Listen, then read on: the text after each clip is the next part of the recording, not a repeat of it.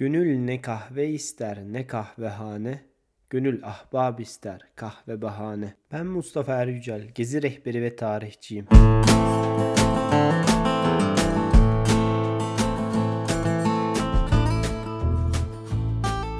Viyana kahvesine hoş geldiniz. Viyana dünyanın en önemli kültür ve sanat şehirlerinden biri olarak tanınıyor. Burası sanat eserleri kadar da kahvehaneleri ile meşhur. Buraya gelen turistler geleneksel bir mekanda soluklanmadan kesinlikle gezilerini tamamlamış sayılmaz. 1900'lerde meşhurlaşmaya başlayan bu mekanlar bunu Stefan Zweig, Arthur Schnitzer, Sigmund Freud gibi isimlere borçlu. O dönemin entelektüel kesiminin mutlaka ziyaret ettikleri belirli bir kahvehaneleri vardı. Tipik bir Viyana kahvehanesi sadece kahve içip tatlı yediğimiz bir yer değil, sabahtan akşama kadar açık olan ve senenin her günü ziyaret edilebilinen bir lokal. Kimi yazar bu ortamları araştırma ve çalışma alanı olarak görür ve eserlerini burada mürekkebe döker. Buralarda farklı gazeteler, dergiler, leksikalar, konuşma sözlüklerinden istifade edilirdi. Varoş lokallerde ise satranç, bilardo ve kart oyunları ile vakit geçirilirdi. Hatta kahvehane müdaimleri buraları adresleri olarak kayıt ederler ve postalarını burada karşılardı. Günümüzde ise Viyana'da 2000'den fazla kahvehanenin bulunduğu biliniyor. 2011 yılından beri de Viyana kahve kültürü UNESCO Dünya Mirasları arasında yer alıyor. Avusturya'ya ait en meşhur kahve Melange'dur. Ondan sonra Franziskana, Einspenna, Cappuccino gibi gibi kahveler gelir. Günümüzde vazgeçilmez bir içecek olarak görünüyorsa da ilk yayılış döneminde herkes tarafından hoş karşılanmadı.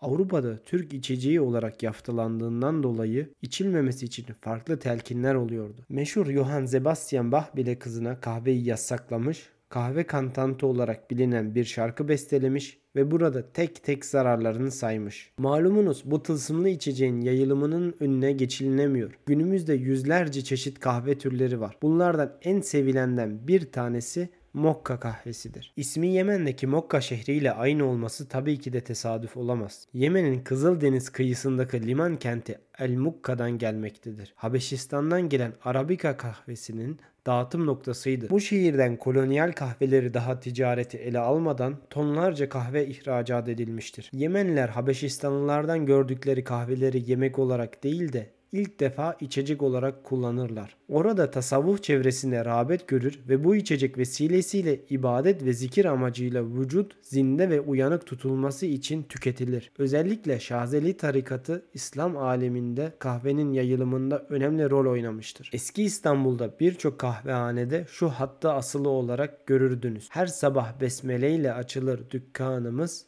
Hazreti Şazeli'dir pirimiz üstadımız. Osmanlı'nın 16. yüzyılın başlarında Yemen'i fethiyle kahve devleti aliyenin bütün kılcal damarlarına yayılır. Topkapı Sarayı'nda devlet erkanı kahve sunulması için kahveci başılık diye bir meslek oluşur. İstanbul'daki ilk kahvehaneyi Halepli Hakem ile Şamlı Şems adında iki kişi 1555'te Tahta Kale'de kurarlar. Bununla birlikte insanların bir araya geldikleri, sohbet ettikleri yeni bir kamusal alan oluşmuş olur.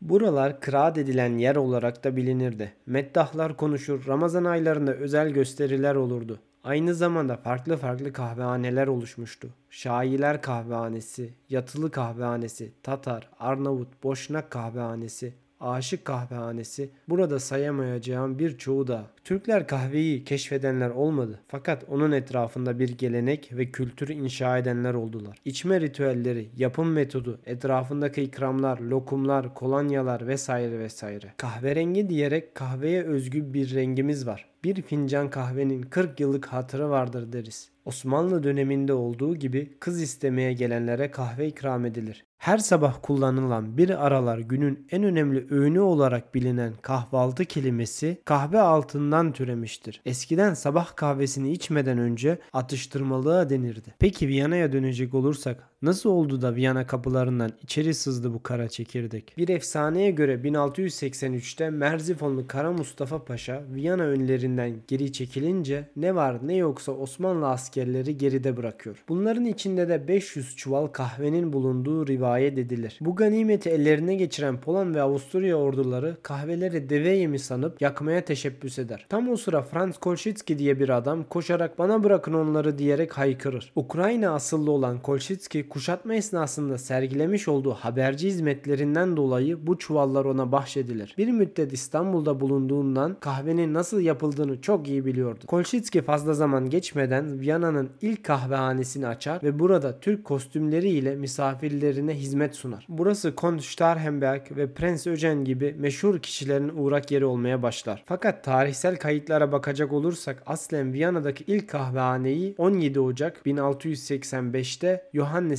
Deodat adında bir Ermeni tüccarının açtığını görüyoruz. 20 seneye yakın tek kendisinde kahvehane işletme yetkisi bulunuyordu. 1700'de 4 kahvehaneye daha müsaade edildi. 1770'te bu sayı 48'e çıkar. 1819'da 150'ye, 1900'lerin başlarında ise 1000'in üzerinde kahvehane açma yetkisi verilmiştir. Viyana'nın 100 yılı aşkın süredir neredeyse hiç kesinti göstermeden günümüze gelen dünyaca ünlü birçok kahvehanesi vardır. Cafe Landman, Cafe Central, Cafe Zaha ve Demel bunlar arasında sayabiliriz. Demel hem bir kahveci hem de bir tatlıcı olarak tanınıyor. Buranın özelliği sahibinin bir Türk olması. Burası 1786'da Habsburg saray tatlıcısı olarak açılmıştı. 2002 yılında İstanbul'dan Viyana'ya küçük yaşta göç eden Doko sahibi Atilla Doğudan tarafından satın alındı ve günümüzde başarıyla işletiliyor.